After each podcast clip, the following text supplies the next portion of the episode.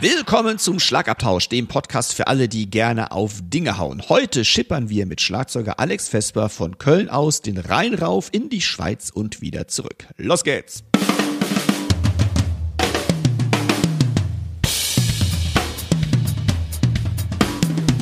Ihr hört Schlagabtausch, der Podcast für alle Schlagzeugbegeisterten.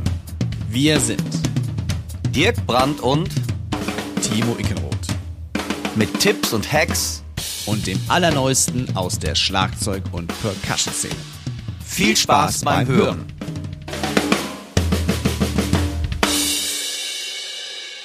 Liebe Hörerinnen und Hörer, ich begrüße euch zum 80. Schlagabtausch. Mein Name ist Timo Ickenroth und mir gegenüber sehr wahrscheinlich nicht eingeschneit, im Gegensatz zu meiner Wenigkeit, mein lieber Freund, der Dirk Brandt. Hallo Dirk! Ja, schönen guten Morgen, liebe Zuhörerinnen und Zuhörer. Ihr hört schon, wir nehmen morgens auf. Nee, Timo, du hast recht. Hier ist es tatsächlich, also es ist weiß gezuckert, aber wahrscheinlich bei dir liegt richtig Schnee. Und ganz ehrlich, bei uns war am Freitag, wir haben jetzt Montag, bei uns war am Freitag mega Glatteis. Ich habe mich einmal voll auf den Arsch geletzt, aber so richtig. Ich erinnere mich an letztes Jahr, da war einmal hier eine komplette Eisfläche. Also wirklich komplett über den ganzen Ort irgendwie gefühlt. Das war schon krass. Aber so war es bei euch jetzt auch? Ja, also am Freitag war wirklich richtig krass. Also es sind auch wirklich viele Sachen passiert. Also Auffahrunfälle bei uns, dann eine Nachbarin ist schon schwer mit dem Fahrrad gestürzt. Und ich hatte ein Businessgespräch und wollte natürlich auch, ich habe versucht, mich schick zu machen und habe schicke Schüchchen angehabt und habe mich voll mit diesen schicken Schüchchen voll auf die Fresse gelegt. Aber ich war voller Elan und Taten dran und habe mich in die Kurve gelegt. Bomm, hat er auf dem Arsch gesessen. Ja. Aber nichts passiert. Ist ja gut gepolstert bei dir. Oh, danke. Ah, mit Hornhaut meine ich, weil Schlagzeuger so viel sitzen. Ich wollte es ja nicht anders gemeint haben. Meinst du, dass der Popo gehornhautet ist? Aber sowas habe ich auch noch nicht gehört. Bevor das hier weiter ausartet, lass uns mal kurz auf den Inhalt der heutigen Sendung eingehen.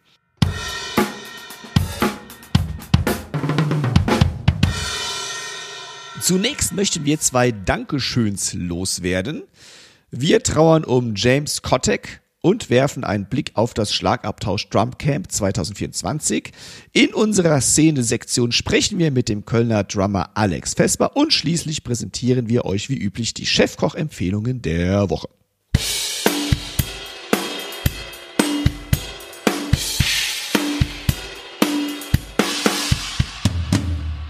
Lass uns zu Beginn mal zwei Dankeschön loswerden, die auch zusammenhängend sind.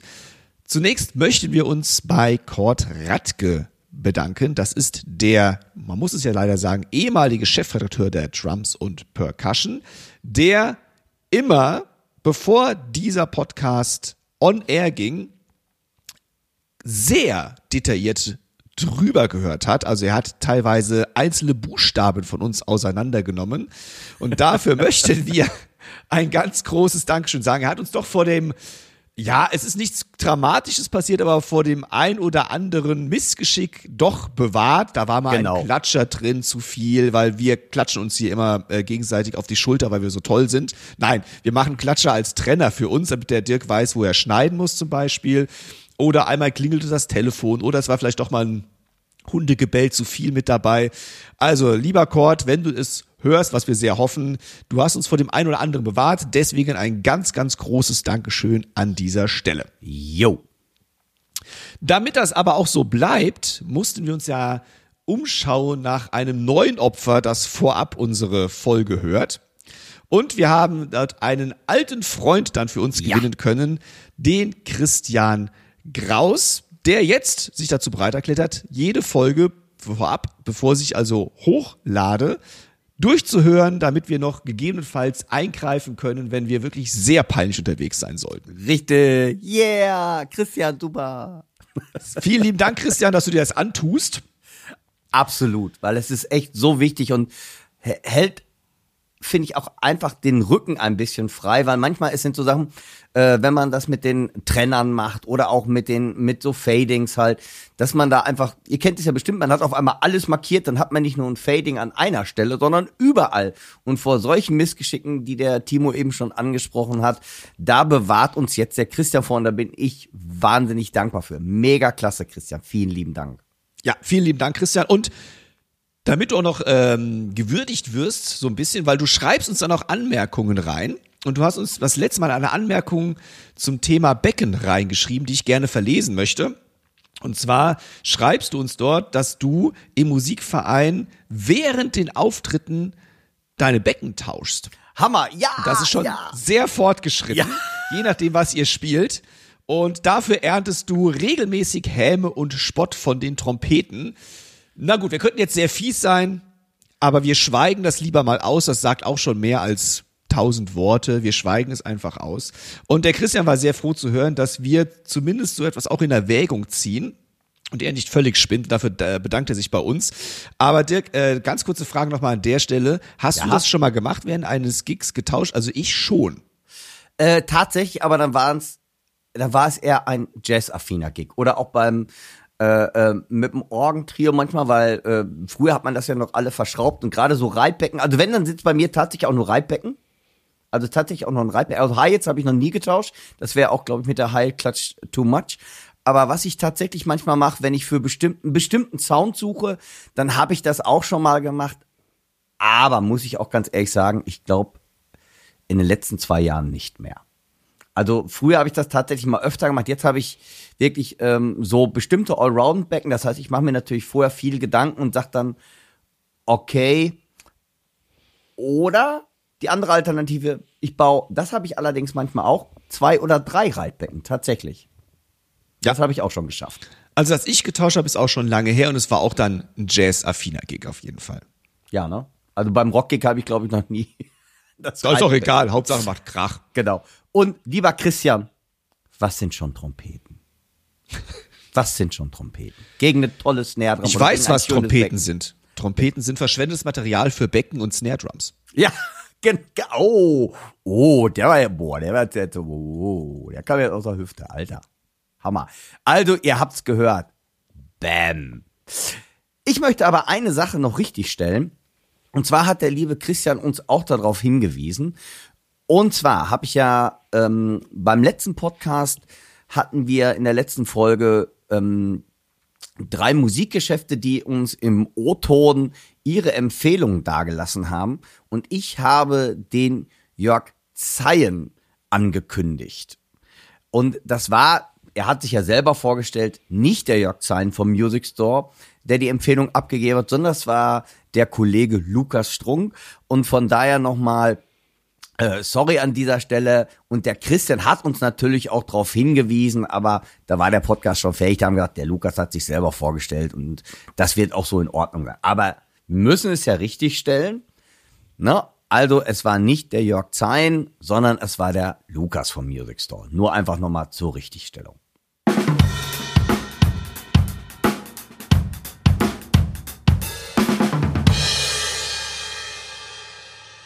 James Kottak, der für seine 2 Jahrzehnte währende Mitgliedschaft in der deutschen Hardrock-Band Scorpions bekannt war, verstarb am 9. Januar 2024 im Alter von 61 Jahren in seiner Heimatstadt Louisville im Bundesstaat Kentucky in den USA. Kottaks Beitrag zur Weltrockmusik war turbulent wie bedeutend. Kottak hat während seiner Karriere eine beeindruckende Bandbreite musikalischer Engagements durchlaufen. Als Originalmitglied und Schlagzeuger von Kingdom Come prägte er diese Band in den Jahren 1987 bis 1989 und kehrte 2018 bis zu seinem Tod in diese Band zurück. Seine Vielseitigkeit zeigt sich in verschiedenen Projekten, darunter die Zusammenarbeit mit der McAuley Schenker Group, Warrant, Wild Horses, Axxis und Black Sheep. Kottak gründete auch seine eigene Band, ursprünglich als Crunk bekannt, die später den Namen Kottak annahm. Doch sein wohl bekanntestes Engagement war seine langjährige Mitgliedschaft bei den Scorpions. Im Jahr 1996 stand er als erstes amerikanisches Mitglied der Hannoveraner Band im Rampenlicht und wurde ihr am längsten dienender Schlagzeuger bis zu seinem Ausscheiden im März 2016. Sein Schlagzeugspiel ist unter anderem auf Scorpions-Alben wie Eye to Eye, Unbreakable und Return to Forever zu hören. Nebenbei wirkte er noch bei verschiedenen Projekten wie Buster Brown, Montrose, Michael Lee Firkins, Aschba und weiteren mit. Wie wir auch eben schon gehört haben, gründete Kottak 1999 seine eigene Band, Crunk, und veröffentlichte Alben, die seine Vielseitigkeit als Musiker zeigten. Vom Release Therapy im Jahr 2006 bis zum letzten Album Attack reichte Kottaks Einfluss weit über die Grenzen der Scorpions hinaus. Die künstlerische Reise Kottaks hatte aber nicht nur Sonnenschein, düstere Herausforderungen, einschließlich Kämpfen mit Alkoholismus, machten ihm und seinem Umfeld zu schaffen. Seine Probleme führten zu einem vorübergehenden Ausscheiden bei den Scorpions im Jahr 2014. Trotz dieser Rückschläge zeigte Kottak Widerstandsfähigkeit und kehrte im November 2014 auch schon wieder auf die Bühne mit den Scorpions zurück und trug zum Album Return to Forever bei. Tragischerweise führten seine fortwährenden Probleme mit der Sucht zu einer dauerhaften Trennung von den Scorpions im Mai 2016. Die Band erinnerte sich in einem Nachruf an ihn als wundervollen Menschen und einen großartigen Musiker und drückte tiefe Trauer über seinen Tod aus. Eine kurze Anmerkung von mir: Die offizielle Homepage von James Kottak ist nicht wirklich zu erreichen. Das wirkt sehr unseriös. Da möchte ich gerne vorwarnen, nicht, dass ihr da in Probleme geratet. In den Shownotes findet ihr einen Link zu einem Drum-Solo von Kottak bei den Scorpions und den Link zu Kottak auf der Scorpions Homepage. Aber wir haben ja einen direkten Kontakt quasi zu James Kottak, denn wie ihr ja alle wisst, der Dirk ist ja der Schlagzeuger bei Axxis seit vielen, vielen Jahren und wir haben eben gehört, dass James Kottak auch bei Axxis getrommelt hat. Und Dirk, was kannst du uns über diese Kooperation berichten? Ja, ich denke mal, ich kann da gar nicht so viel drüber berichten, denn ich war ja zu der Zeit noch gar nicht Mitglied von Axxis, aber wir hören gleich mal einen O-Ton von Bernhard Weiss. Bernhard Weiss ist der Sänger von Axxis und zwar hat James Kottak damals die Platte Matters of Survival eingetrommelt in L.A. mit Axxis zusammen und über diese Zeit hat der Bernhard einfach mal ein bisschen berichtet und da hören wir doch mal einmal rein. Ja, das war natürlich eine wirkliche schlechte Nachricht, als wir gehört haben, dass James Kottak verstorben ist. Mit James Kottak verbinde ich eine super tolle Zeit. Wir hatten mit James in Los Angeles unser Album Matters of Survival eingetrommelt. Der Grund, warum wir James damals genommen haben, war, dass wir mit Keith Olsen einen Produzenten hatten, der relativ zügig arbeiten wollte und effektiv arbeiten wollte. Und wir natürlich eher kreativ und langsam. Und da mussten wir dann auf Leute zugreifen, die relativ schnell im Studio sind. Und James war natürlich studioerfahren im Sinne von schnell auch zu arbeiten, während wir eigentlich immer, ja, wie soll ich das sagen, eher mit Ruhe an so Drums rangegangen sind. Dieses Mal musste das ein bisschen flotter gehen und Keith Olsen kannte James Kottak und hat ihn gefragt, ob er nicht Bock hätte, bei Axxis das Album einzutrommeln. Hat er gehabt, ja, und wir haben dann wirklich eine tolle Zeit gehabt mit ihm. Geiler Typ, sehr, sehr schade, dass er nicht mehr da ist. Hammer-Trommler, wie ich finde, hat auch dem Album einen sehr guten Groove gegeben, wie ich finde und ja, ist, wie soll ich das sagen, sehr ja speziell einfach auch gewesen für unsere Verhältnisse. Ich fand das erfahrungsmäßig Hammer zu sehen, wie dort in Los Angeles grundsätzlich auch gearbeitet wird, auch die Drums mikrofoniert werden, aufgebaut werden, wie schnell das geht, wie teilweise zwei Künstler gleichzeitig im Studio arbeiten, trotzdem die Drums immer gleich aufgebaut worden sind, mit unterschiedlichen Drums jetzt wohlgemerkt. Abends war eine Soul-Sängerin im Studio mit ihrer Band, wir waren dann tagsüber drin, also das war schon der Hammer. Eine tolle Erfahrung für uns und ja, wir werden ihn missen. Das ist sehr, sehr schade. Dirk, jetzt haben wir ja über das Leben von Kottak viel gehört, jetzt auch so ein bisschen über seine Arbeitsweise.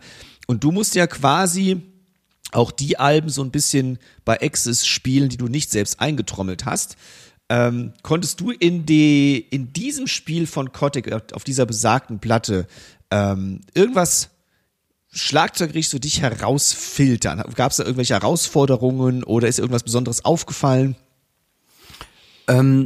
Matters of Survival ist eigentlich sehr progressiv. Also ich habe da so Songs nachgetrommelt wie zum Beispiel C'est la vie oder Ecstasy und es ist einfach solides Rockdrumming ohne Schnörkel und wirklich geradeaus, aber unheimlich interessant doch auch gestaltet und das, was der Bernie Weiss ja eben gerade schon erzählt hat, ist so ein bisschen einfach so diese amerikanische Arbeitsweise, die man früher in Deutschland nicht so hatte. Und ich glaube, das ist das Interessante eigentlich bei dieser ganzen Geschichte, weil Axxis hat ja dann mit aufkommenden Ruhm, also die Platten dann hinterher in Amerika auch produziert, weil man machte das ja damals dann so, dass man über den Teich gegangen ist, immer so ein bisschen auch geschielt hat nach Amerika, was machen die?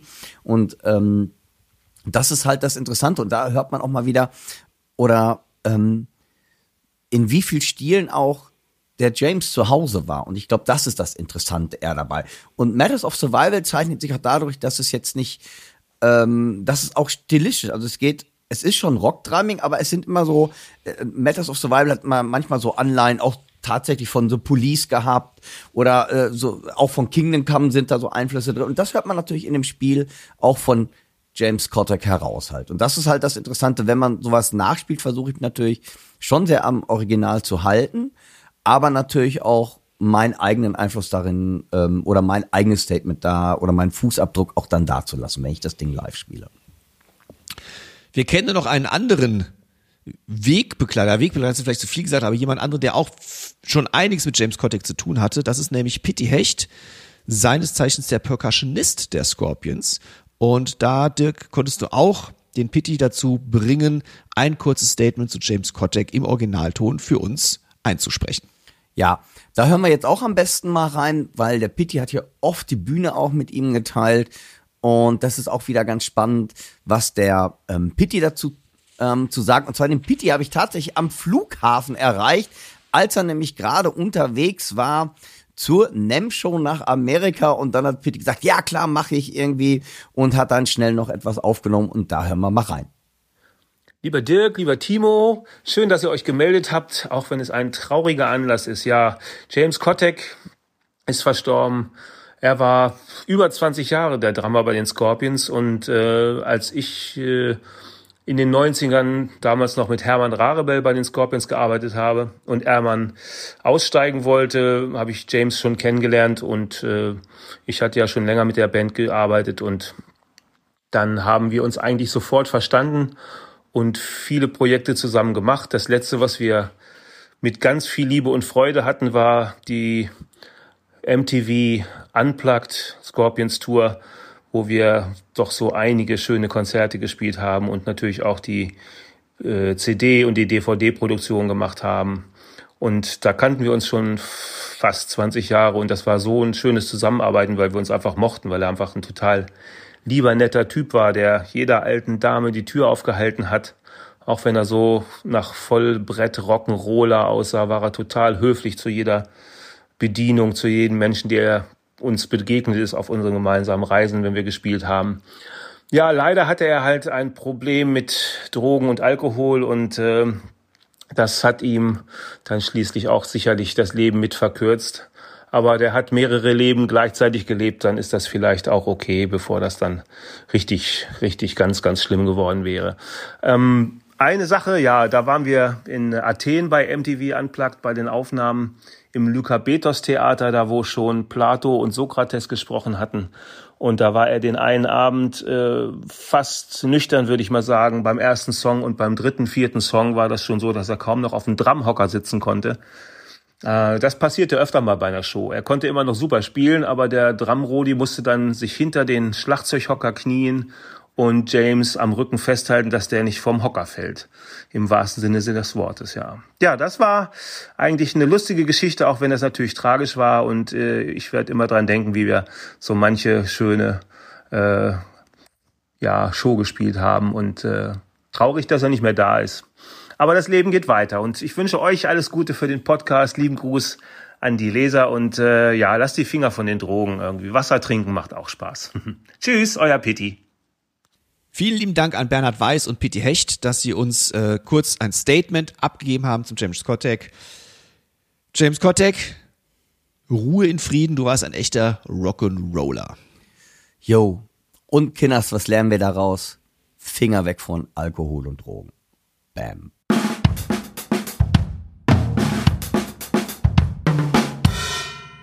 Lass uns jetzt was Positives hier mit einbringen, und das ist nochmal die Erwähnung und die Ankündigung unseres Schlagabtausch-Drumcamps vom 6. bis 7. April diesen Jahres in Hörgrenzhausen bei Koblenz.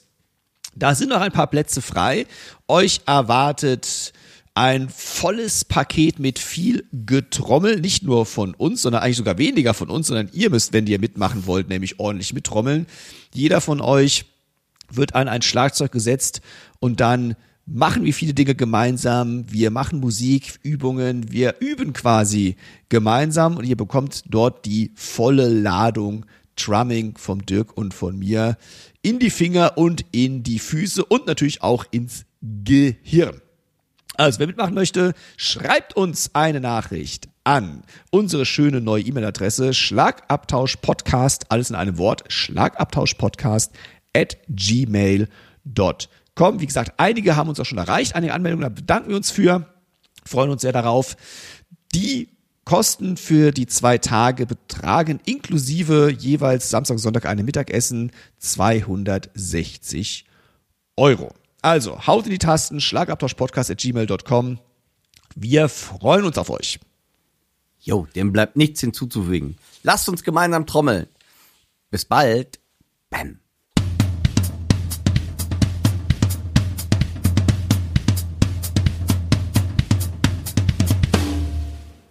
Heute haben wir das Vergnügen, einen wahren Meister seines Fachs begrüßen zu dürfen. Alex Vesper, ein renommierter Drummer und vielseitiger Künstler. Schon im zarten Alter von 7 Jahren begann Alex seine Reise in die Welt des Schlagzeugs. Ein Weg, der ihn durch die Musikschule Hürth führte, wo er klassische Perkussion lehrte. Seine Lehrer Christoph Caskel, Thomas Witzmann und Spyros Carras an der Rheinischen Musikschule Köln prägten schließlich seinen Weg und schärften sein Können. Alex Vesper hinterließ seine hervorstechende Klangspur in zahlreichen Studio- und CD-Produktionen, darunter Arbeiten mit Künstlern wie Niki Takis, Benjamin Boyce, Daniel Amati, den Bläck Fööss und einigen mehr. Seit 2003 ist er das Rhythmusgehirn hinter DJ Bobo und seit 2011 begleitete er Lena Meyer-Landrut auf ihrer Live-Tour. Doch das ist längst nicht alles. Neben seiner Mitgliedschaft in der Gruppe Drei vom Rhein und der Gründung der Band Eldorado im Jahr 2018 hat Alex Vesper im März 2023 eine neue Herausforderung angenommen. Er hat den Schlagzeughocker bei der legendären Kölner Band Bläck Fööss übernommen. Ein großer Schritt, der ihn vor die Herausforderung stellte, nicht nur das umfangreiche Repertoire der Band zu erlernen, sondern auch die Chorstimmen dazu zu beherrschen. Neben seiner spielerischen Tätigkeit teilt Alex zudem sein umfassendes Wissen und seine Leidenschaft für das Schlagzeug als Dozent am Institut für Musik der Hochschule Osnabrück und an der Musikhochschule Köln.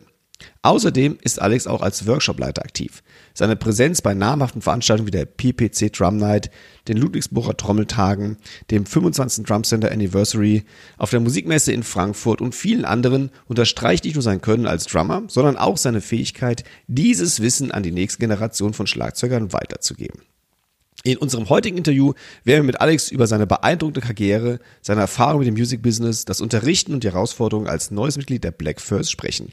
Also lehnt euch zurück, entspannt euch und taucht mit uns ein in die Musikwelt von Alex Vesper, einem Drummer, der stets für exklusive Beats, kraftvolle Grooves und musikalische Überraschungen steht. Hallo Alex, willkommen beim Schlagabtausch. Mann, habe ich Gänsehaut. Vielen Dank für die Einladung. Das ist ja unglaublich. Also, jetzt weiß ich, wer ich bin. Sag mal. Ja, astral. Hallo Alex. Schön, dass du dabei bist. Schön, dass du bei uns im Podcast mitwirkst. Du bist für mich ja der Tausendsasser in der Musik. Du bist das, was ich so herausragend bei dir finde. Du bist heimisch in unheimlich vielen Musikstilen, wenn nicht in allen. Du kannst alles bedienen. Das ist ja immer das, was für mich so der Trommlerjob ausmacht. Und daher bist du mir für mich so ein Trommler par excellence. Und du warst von mir und Timo schon lange auf unserer Liste und von daher freuen wir uns, dass es wirklich geklappt hat, dass du bei uns jetzt live hier im Podcast bist. Und der Timo hat ja schon eine ziemlich beeindruckende Vita von dir vorgelesen.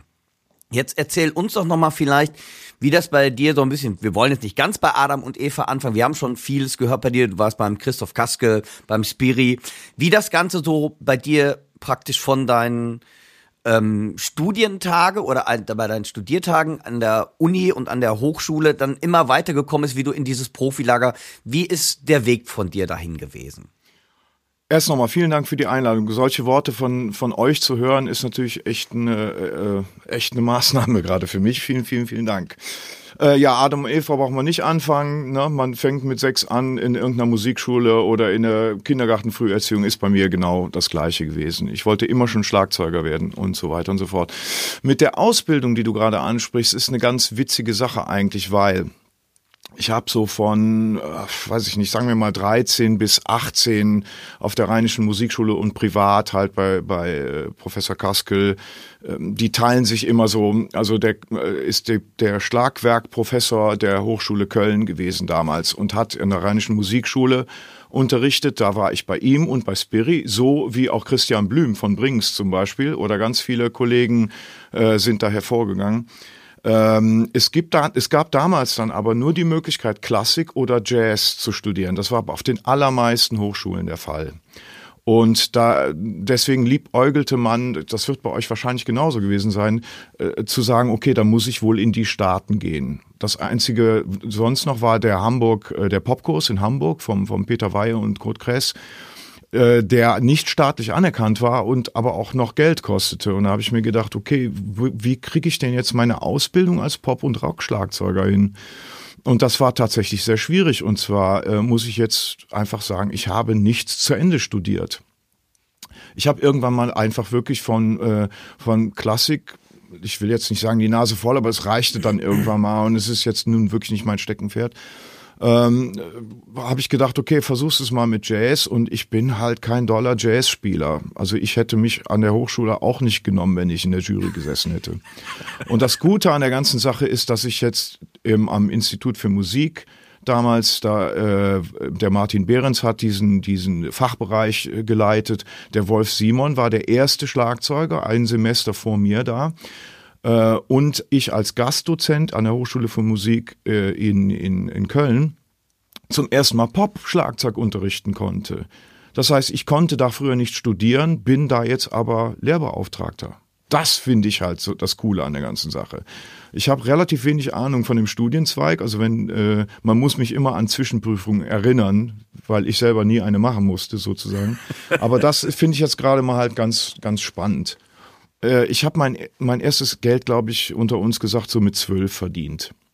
Ja. Also ich kann mich an Telefonate mit meinem Vater erinnern, wo ein Organist angerufen hat und mich für eine, genau, Karnevalssession war das auch, gebucht hatte.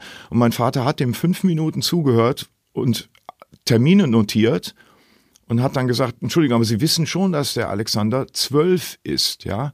Der kann da nicht mit.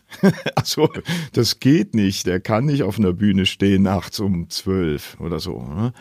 Also ich habe früh begriffen, dass dieses Ding mit der Ausbildung und das Profi-Sein als Musiker nicht unbedingt kausal zusammenhängt.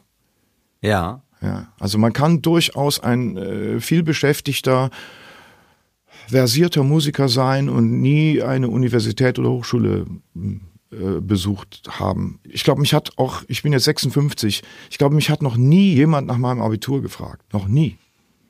So. Also dazu. Ich habe immer schon einfach gemuckt oder eigene Bands gemacht, und daraus ist eigentlich meine professionelle Laufbahn gestartet. Ja.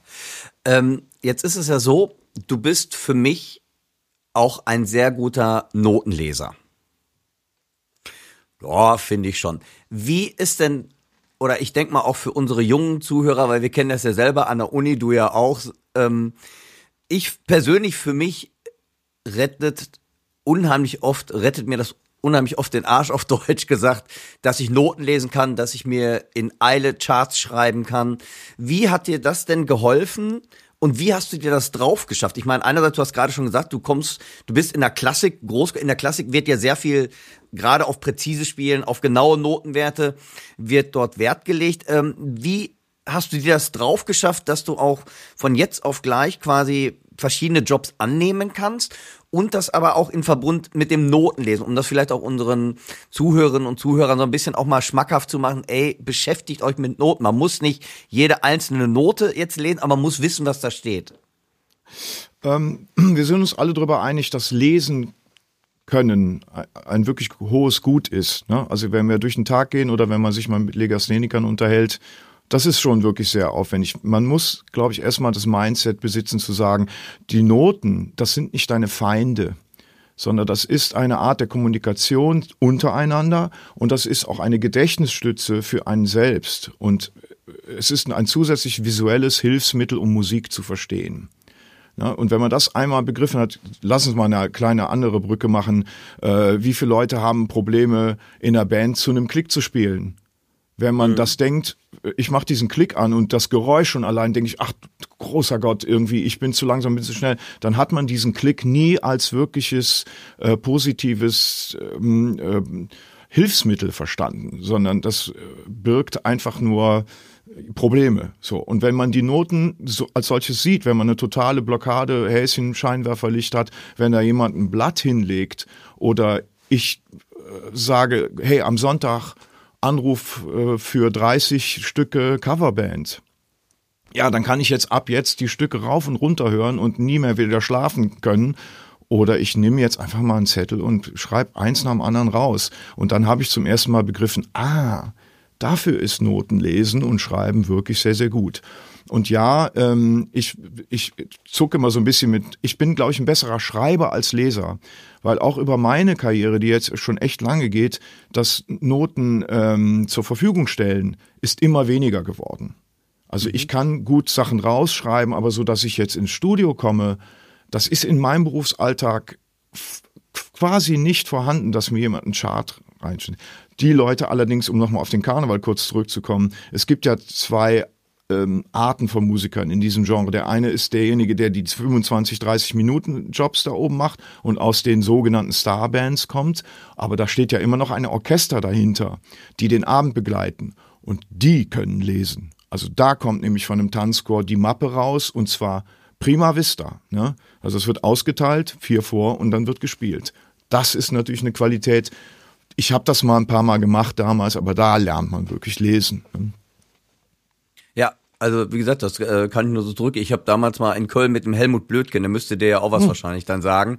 Gestern Abend noch an meiner Seite, ja genau. Ja, siehst du. Und von daher weißt du von. Da kommen aber auf die Karnevalssache, da kommen wir gleich ein bisschen drauf zu reden. Auf jeden Fall, was mich ja so beeindruckt hat, wie gesagt, du bist zum ersten Mal für mich in Erscheinung getreten bei Drei vom Rhein. Ich glaube sogar, ich habe die Platte vom Jürgen Mader gekriegt sogar oder die CD damals. Ja, also darüber bin ich eigentlich auf dich aufmerksam geworden und mir ist die Kinnlade runtergefallen. Ich fand es einfach unglaublich, was da ein Typ trommelt irgendwie. Und wie gehst du denn da daran oder wie seid ihr daran gegangen, diese Stücke zu entwickeln? Dirk, vielleicht sagst du für unsere Hörer mal, was für eine Musik die Drei vom Rhein ist, bevor der Alex darauf antwortet. Drei vom Rhein, ich würde es so ein bisschen als zappadeske Musik beschreiben. Also mache ich jetzt mal einfach so ein bisschen. Frank Zappa dürfte, ich glaube, allen Schlagzeugerinnen und Schlagzeugern hoffentlich ein Begriff sein. Da haben so tolle Trommler gespielt wie Terry Bozzio, Chad Wackerman, Vinnie Colaiuta nicht zu vergessen und viele andere mehr. Und bei Drei vom Rhein, das heißt schon Drei vom Rhein, es ist also ein Trio. Da hat, soweit ich weiß, Gitarre der Werner Neumann, mit dem ich auch schon spielen durfte. Unfassbar geiler Gitarrist. Und am Bass war das, glaube ich... Klaus Fischer. Klaus Fischer, wollte ich gerade sagen, ne? War das Klaus, der übrigens auch ein toller Schlagzeuger zu dem auch noch ist, finde ich. Also finde ich eigentlich auch sehr gemein, dass der viele Sachen auch noch sehr gut kann. Das fasziniert mich ja immer wieder. Also ist für mich sehr zapperlastige, sehr fusion-orientierte, komplexe Musik. Kann man das so umschreiben? Das war sie im Anfang. Also ich muss kurz noch eine Sache sagen, weil die Tage hat mich auch jemand drauf angesprochen. Das erste Album... Also Drei vom Rhein startete als Trio mit Guido Jöris, Werner Neumann, Klaus Fischer. Das erste Album ist genau mit den dreien aufgenommen worden und danach gab es, lass mich nicht lügen, exakt 3 Gigs. Und dann hat man sich sehr schnell auseinander dividiert, um es mal freundlich zu nennen.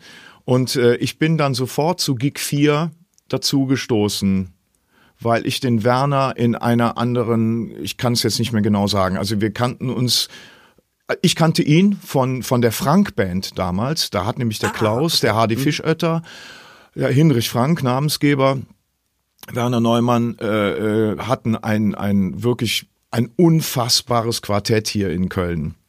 Frank Radkowski war noch dabei, die habe ich gesehen und das hat mich weggezimmert, was die damals gespielt haben. So, und diese Typen kannte ich dann und dann habe ich Werner auf einem anderen Job kennengelernt und das hat wirklich geklickt bei uns. Wir konnten blind von Minute 1 zusammen spielen und dadurch, dass die sich jetzt da irgendwie so ein bisschen in die Köpfe gekriegt haben, ging es sehr, sehr schnell, okay, lass uns mit dem Alex versuchen. So, Wie du selber gesagt hast, die zwei sind Monstermusiker.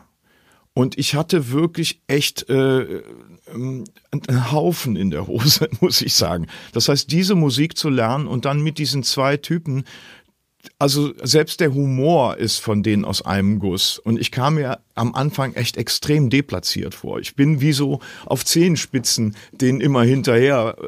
Aber es hat einfach irgendwie dann doch funktioniert. Also ich habe mich echt auf den Hosenboden gesetzt, das Zeug zu lernen. Das habe ich mir auf jeden Fall nicht notiert. Ich habe es einfach nur gelernt mit denen und dann mit denen gespielt. Wir waren ja wirklich dann, wir waren in Kasachstan, wir waren in Ankara, wir haben echt gespielt mit dieser Band. Und irgendwann, nachdem die Bassisten ein bisschen gewechselt haben, wurde das immer rockiger. Es kamen Lyrics dazu und zwar dann von Englisch, also die erste Platte hat ja noch englische Texte und dann kamen deutsche Texte, weil der Werner und ich halt diese Zappa-Affinität und auch einfach eine Rock'n'Roll. Ich glaube, wir haben eine größere Rock'n'Roll-Ader als der Klaus jetzt. Ne? Mhm. Und das ging dann relativ schnell, dass der Werner das gesungen hat und irgendwann, naja, als Trio bist du ein bisschen beschränkt. Also wenn dann einer ein langes Gitarrensolo spielt, hörst du keine Akkorde mehr. Ne? Und dann habe ich auf so einem Workshop beim Sibi Siebert, den wir ja alle noch kennen, der damalige Drummer von 12 Drummer Storming, der dann Box of Tricks gegründet hat, habe ich einen Typen singen und spielen hören, der mich wirklich beeindruckt hat. Und das war Pitt Hupperton. Mhm. Und der Pitt ist dann als viertes Mitglied der Drei vom Rhein dazugekommen. Und das ist jetzt auch schon wieder, ich glaube, 25 Jahre her oder 22 oder was weiß ich. Und da wurde das dann immer Zappa-esker. Dann haben wir wirklich Zappa-Musik gespielt. Und dann hat der Werner angefangen, Musik zu komponieren, die so ähnlich ist wie Zappa. Und das ist das jetzt. Und lustigerweise, diese Band gibt es zurzeit nicht mehr, weil der Pitt zu den Bläck Fööss gegangen ist vor 7 Jahren. Der Pitt ist einer der Sänger der Bläck Fööss und der Gitarrist.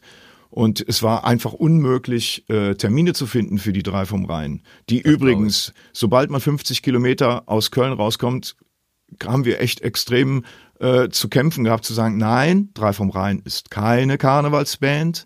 Ja, es ist eine Band, hört es euch mal an, die macht ganz andere Musik. Und jetzt bin ich mit dem Pitt halt selber in genau dieser Band und das trägt natürlich dem Fortgehen von Drei vom Rhein nicht bei. Tut mir leid, I'm sorry. Nee, das glaube ich. Bevor wir die weitere oder deine nächste große Station nehmen, würde mich interessieren, ich finde, die Musik ist sehr komplex und sehr schwierig. Von der Harmonie her, von der Rhythmik her.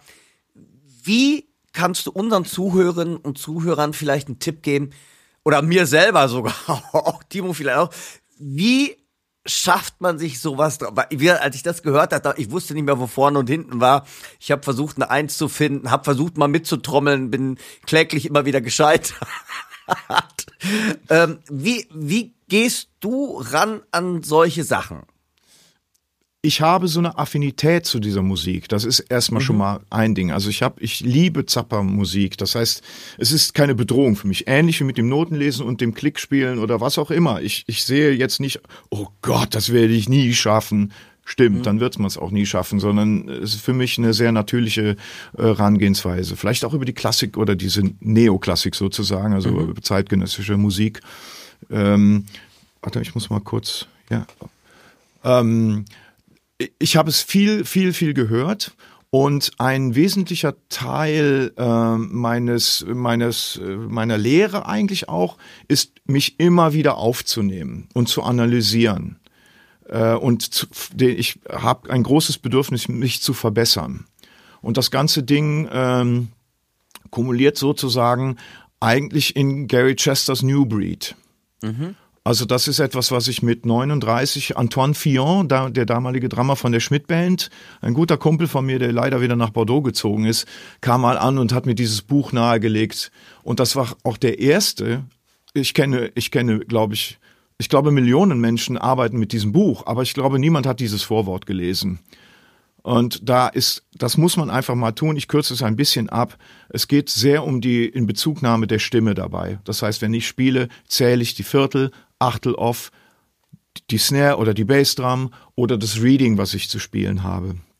Das heißt, da kommt auch nochmal so ein extra Kick zum Thema Notenlesen dabei. Also man versiert dieses Notenlesen sehr. Und ich glaube, dass diese Herangehensweise für mich, das A, Rekorden, das B, mir zuzuhören dadurch, weil man rekordet sich, um zu hören, oh, das funktioniert nicht gut, aber da wird's vielleicht ein bisschen, das ist eine Chance, da sehe ich eine Chance. Man hört sich besser zu beim Spielen. Und besser zuhören beim Spielen heißt automatisch, mehr Kontrolle zu erlangen. Und wenn es komplexe Musik ist, die man zu spielen hat, ist ein Grundproblem, die Kontrolle zu verlieren. Ja, aber nach wie vor auch die komplexeste Musik hat Regelmäßigkeiten wie Tempi, wie Subdivisions, wie Binär, Ternär, wie Form, also Songformen. Mhm. Und ich habe halt irgendwie immer gesehen, dass ich beim Spielen diesen musikalischen Überblick behalte. Wahnsinn, also ja, guter Tipp. Vielleicht für unsere Zuhörerinnen und Zuhörer noch, Gary Chester hat Alex ja gerade schon gesagt, ein, glaube ich, weltumfassendes und ein Kennerbuch geschrieben, das heißt The New Breed. Und Gary Chester war unter anderem der Schlagzeuglehrer, ich glaube, von Dave Weckel, Vinnie Colaiuta hat, glaube ich, auch bei ihm. Also die großen unsere Helden haben alle aus diesem Buch gelernt, und wenn ihr dieses Buch nicht kennen solltet, ist es unbedingt eine Anschaffung wert. Also ich glaube, man kommt daran nicht vorbei. Für mich sind es Gary Chaffee und Gary Chester sind für mich so die zwei oder die Bücher, die man eigentlich haben muss in seiner Trommlerbibliothek, nach meiner Meinung. Wahnsinn. Wie, jetzt gehen wir mal einen Schritt weiter. Das heißt, du bist dann jetzt von Drei vom Rhein, von diesen sehr komplexen rhythmischen Gebilden oder Gefilden, die du da ausgefüllt hast, bist du dann über den Teich in die Schweiz, um mal so ein bisschen jetzt den Bogen zu einer neuen Station von dir zu kriegen, bist du in die Schweiz gelandet quasi beim DJ Bobo. Wie kam das Ganze und wie hat sich dort vielleicht dein Spielen wieder verändert? Weil du musstest dein Spiel ja anpassen, es ist eine neue Musikrichtung, es ist eine neue Herangehensweise. Ich habe ungefähr 12 Jahre, glaube ich, in einem Club regelmäßig in Köln gespielt. Halle Tor 2 heißt er. Da war zum Beispiel der Marius Goldhammer, der Bassist, der Bruno Müller, Gitarrist, dann mit wechselnden amerikanischen Sängern, die hier dann irgendwie an Hair, Musical und so weiter irgendwie so hängen geblieben sind. Ron T., Ron White, Valerie Scott und so weiter und so fort, Anita Davis und so. Das heißt, wir haben immer mit einer Band wechselnde Sänger begleitet, das jeden Samstag und alle 4 Wochen freitags, glaube ich. Das heißt, ich hatte immer meinen Resident-Gig und Stefan Raab ist oft Gast gewesen. Und der produzierte mit Phil und Tanja Dankner aus der Schweiz einen Titel für Henry Maske für irgendeinen Boxkampf. Und die waren Gast da. Der Phil hatte von mir gehört und ist irgendwann mal der MD bei Bobo geworden. So. Ah, okay. Und Bobo hatte irgendwie genug jetzt von Two-Track und Playback, also Halb-Playback-Show. Der wollte das Ganze offener gestalten und hat gedacht, okay, wie wäre es denn, wenn wir das mit einer Band spielen, meine Musik? Hat dann den Phil beauftragt, eine Audition zu organisieren und hatte dann, weiß ich nicht, 25 Drummer, 20 Bassisten, Percussionisten noch und so weiter. Lange Rede, kurzer Sinn. Ich bin da hingefahren und habe mit Hilko Schomeros, Pierangelo Crescenzo und Sladu, der war gesetzt schon, das ist also ein Kumpel vom Bobo an der Gitarre, haben wir den Job bekommen. Und dann ging es los, dass wir versucht haben, diese Computer-Dance-Musik unter Umständen halt live umzusetzen. So ist das gekommen, also ganz banal. Mein Credo war immer, wenn ihr was werden wollt in Call and Quote, seht zu, dass ihr irgendeine Musik macht in einer Band, wo ihr euch gut präsentieren könnt. Ich rede jetzt von einer Zeit, da war das Internet echt in Kinderschuhen, von Social Media überhaupt nichts. Also heutzutage kann man natürlich wesentlich leichter auf einer Seite auf sich aufmerksam machen, natürlich aber auch schwieriger, weil es so viele Menschen tun. Na, aber ich habe einfach immer eigene Bands gehabt, wo ich gesagt habe, guck mal, so, ich loope und triggere und mache Zappermusik und so, und das ist mein Ding, dafür stehe ich. Ja. Und dann kamen halt Leute auf mich zu und haben gesagt, hey, ich habe dich da und da gesehen oder ich kenne dich, hast du Bock mal auf eine Audition zu kommen? Ne? Das hat bei Bobo funktioniert, das hat bei Sascha nicht funktioniert zum Beispiel. Also ist nicht immer so, dass jede Audition irgendwie erfolgversprechend ist, aber so peu à peu bin ich dann zu Bobo gekommen und das mache ich jetzt gerade nicht mehr. Das hat 15 Jahre, habe ich von 2003 bis 17, glaube ich, gemacht. Mhm. Und dann sind wir getrennte Wege gegangen. Wie hast du dein Schlagzeug, also das Schlagzeugspiel angepasst und oder dein Schlagzeugsound auch, weil du musst es ja quasi jetzt elektronische Musik übertragen aufs Akustikset. Das heißt, hast du auch mit Elektronik gearbeitet, getriggert, gesampelt, Looper benutzt? Du hast es eben schon angesprochen eigentlich. Also ich gehe mal davon aus, ja, wie sah das Setup aus? Also das Setup war dann bis zum Schluss mit 3 Snares, noch einer Timbale und ich hatte auch mal auf 1 oder 2 Touren tatsächlich getriggert. Da muss ich dann allerdings sagen, da hat sich dann so ein bisschen die Katze in den Schwanz gebissen, weil die Produktion bei Bobo lief so, dass wir quasi das Album in Stems, also das heißt sinnzusammenhängend, Chöre, Orchester, Bass, was weiß ich, und natürlich auch die E-Drums oder Drums, Percussion bekommen haben und haben dann gesagt, okay, Ziel ist es, das Album live umzusetzen. Was kann man live umsetzen? Also was muss man unbedingt bedienen? Will sagen, muss da jetzt die TR 909 Bassdrum sein oder geht dann auch eine akustische Bassdrum, weil unter uns gesagt, also in einer großen Halle wie der Lanxess Arena, ob das jetzt eine akustische Bassdrum ist oder eine 909, ist schon schwierig auseinanderzuhalten. Ne? Und dann irgendwann habe ich festgestellt, warte mal, es kommt jetzt vom Computer die 909, dann meine Akustik und dann trigger ich noch eine 808. Also irgendwas ist jetzt hier, brauchen wir nicht. Ne? Und so haben wir uns einfach immer wieder vor den Tourneen getroffen, haben gesagt, okay Leute, das können wir jetzt nicht umsetzen. Wir können keinen Chor mitnehmen, wir können kein Orchester mitnehmen. Das heißt, das kommt vom Band, aber hier spiele ich einen Dance-Beat mit einer kleinen 10er-Snare und sage, okay, es ist jetzt kein Clap, aber es ist meine 10er-Snare. So. Und das heißt, ich habe auch immer ein bisschen versucht zu sagen, ja, das ist das Album, die Single-Version, aber jetzt kommt The Real Drums sozusagen. Hm? Ja, wie sah denn so eine Tourproduktion dann aus? Das heißt, 3 vom Rhein, eher kleinere Clubs. Und dann bist du auf einmal in diese Arena, das sind ja Arenatouren beim DJ Bobo. Wie sah da die Vorbereitung? Habt ihr dann zum Beispiel euch vor der Woche, gab es dann eine Woche Rehearsal? Wie sieht sowas aus? Du hast schon selber gesagt, erstmal musstest du dich zu Hause vielleicht vorbereiten, hast dir Gedanken gemacht, ihr habt das dann zusammengepackt. Erzähl doch mal darüber, über den Alltag so ein bisschen. Ist eigentlich im Prinzip immer dasselbe. Also man hat erstmal die private Vorbereitungszeit. Das heißt, jeder geht davon aus, dass an Tag 1 der Probe man jedes zur Verfügung gestellte Material kann. Jeder geht davon aus, dass das Material, also seitens Equipment, mit dem man ankommt, funktioniert. Also keiner kommt an und sagt so, lass uns mal über ein Endorsement sprechen oder wäre es hier nicht schön, ein Roland-Gerät noch zu... Also entweder hat man das, sonst ist man direkt wieder draußen. Ne? Und dann gibt es immer Probephasen. Bei Bobo waren die immer im Europapark in Rust.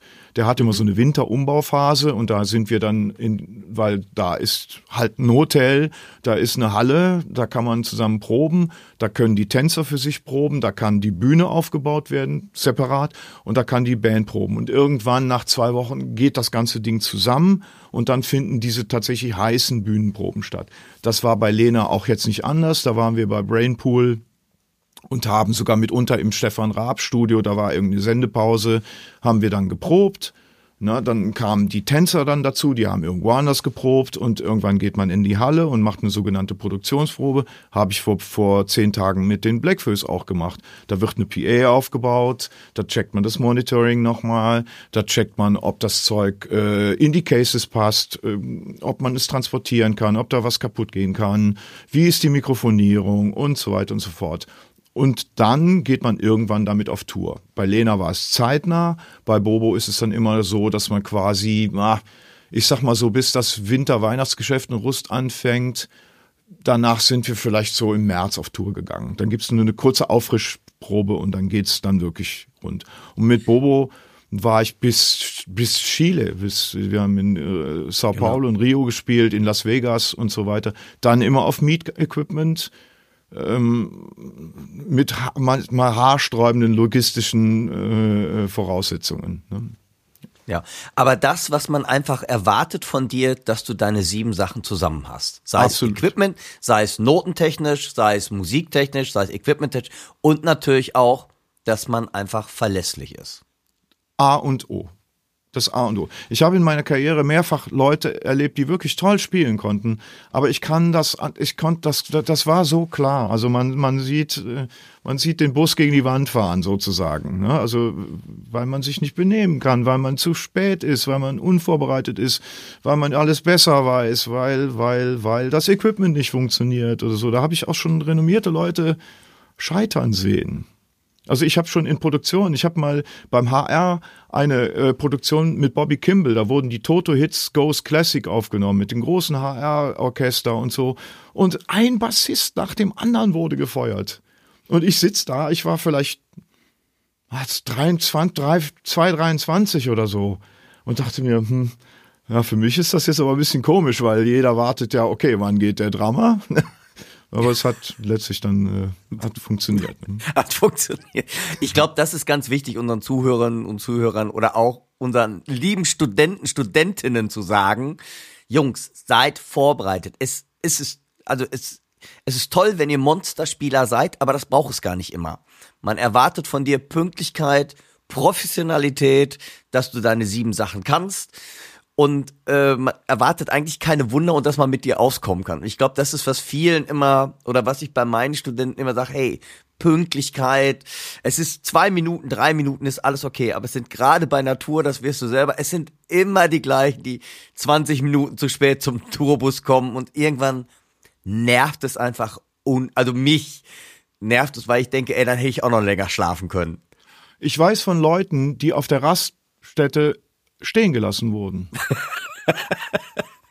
Tourbusfahrer machen für gewöhnlich so eine Ansage, dass man nach 2 Minuten wartet und nach 3 Minuten kann derjenige einen großen Tanz aufführen um die Stelle, wo der Bus mal gestanden ist. Weil der ist weg dann. Ne? Da kannst du selber sehen, wie du klarkommst.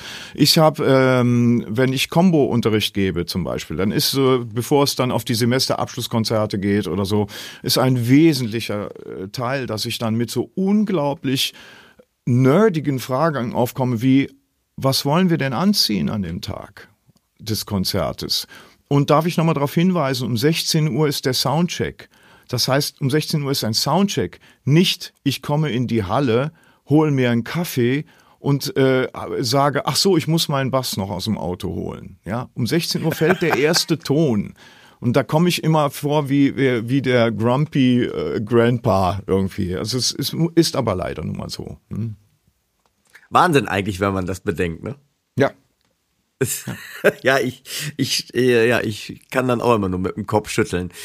Lass uns doch mal dann von DJ Bobo so ein bisschen in die Neuzeit gehen, weil das ist ja das, ihr habt es eben schon gehört, also ich bin jetzt nicht so eine rheinische Frohnatur, ich habe wahrscheinlich der Münsterländer den Stock im Hintern hat, also ganz so schlimm ist es nicht, aber ich musste mal tatsächlich früher, habe ich mal gespielt, WDR, wie es singt, nicht meins, wie es singt und lacht, aber so ähnlich war dieses Motto vom WDR und das finde ich ist so, ich glaube alle Münsteraner erschießen mich heute.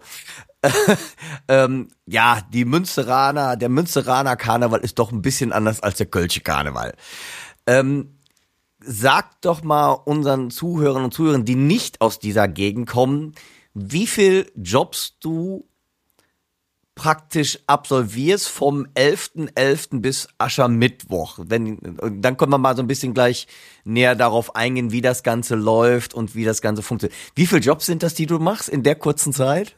Ach, ich habe jetzt durch die Bläck Fööss, das war etwas gemütlich damals, weil wir haben ja nicht mehr die alten Mitglieder. Die Krux in der Band ist, dass sie jetzt nicht mehr ein Gründungsmitglied hat, sondern quasi jetzt über die Jahre einmal komplett ausgetauscht ist und sich deutlich verjüngt hat. Das heißt, die Bereitschaft, mehr zu spielen, ist größer.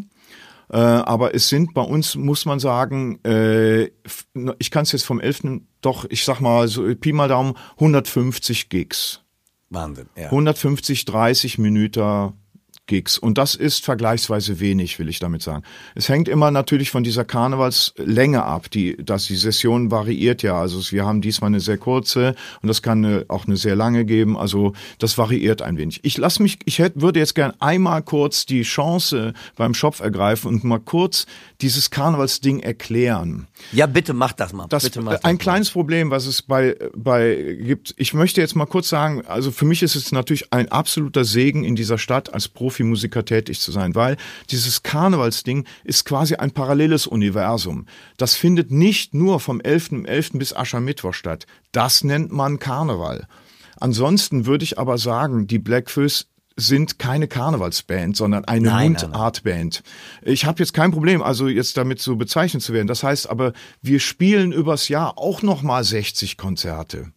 Und Konzerte, das heißt, das sind 3 Stunden Konzerte, wo auch alle möglichen Stilistiken, es ist nicht immer nur Polka und so weiter stattfindet. Und das Problem ist so ein bisschen die Außendarstellung. Das heißt, wenn die Nation jetzt WDR anmacht und sieht jetzt die Prinzenproklamation oder auch von mir aus diesen Super-GAU auf der Zülpicher Straße, der dann immer durch die Medien gezerrt wird, wie die jungen Leute mittlerweile vorziehen, Karneval zu feiern, also mit einem kompletten Kollaps und diese Sauferei und so weiter. Da bin ich zwar Teil von, aber ich möchte da nochmal differenzieren. Es gibt Karneval und es gibt Karneval. Ja. Mhm. Und das mit dem Spielen in der Session tatsächlich ist wirklich eine logistische Meisterleistung. Das heißt, das wird über 2 Jahre jeweils geplant. Also das heißt, die Session 25 steht schon längst. Minutiös geplant. Also manchmal gucke ich auf eine Liste, da steht dann, wenn wir in der Lanxess Arena spielen, Auftritt 22:14 Uhr.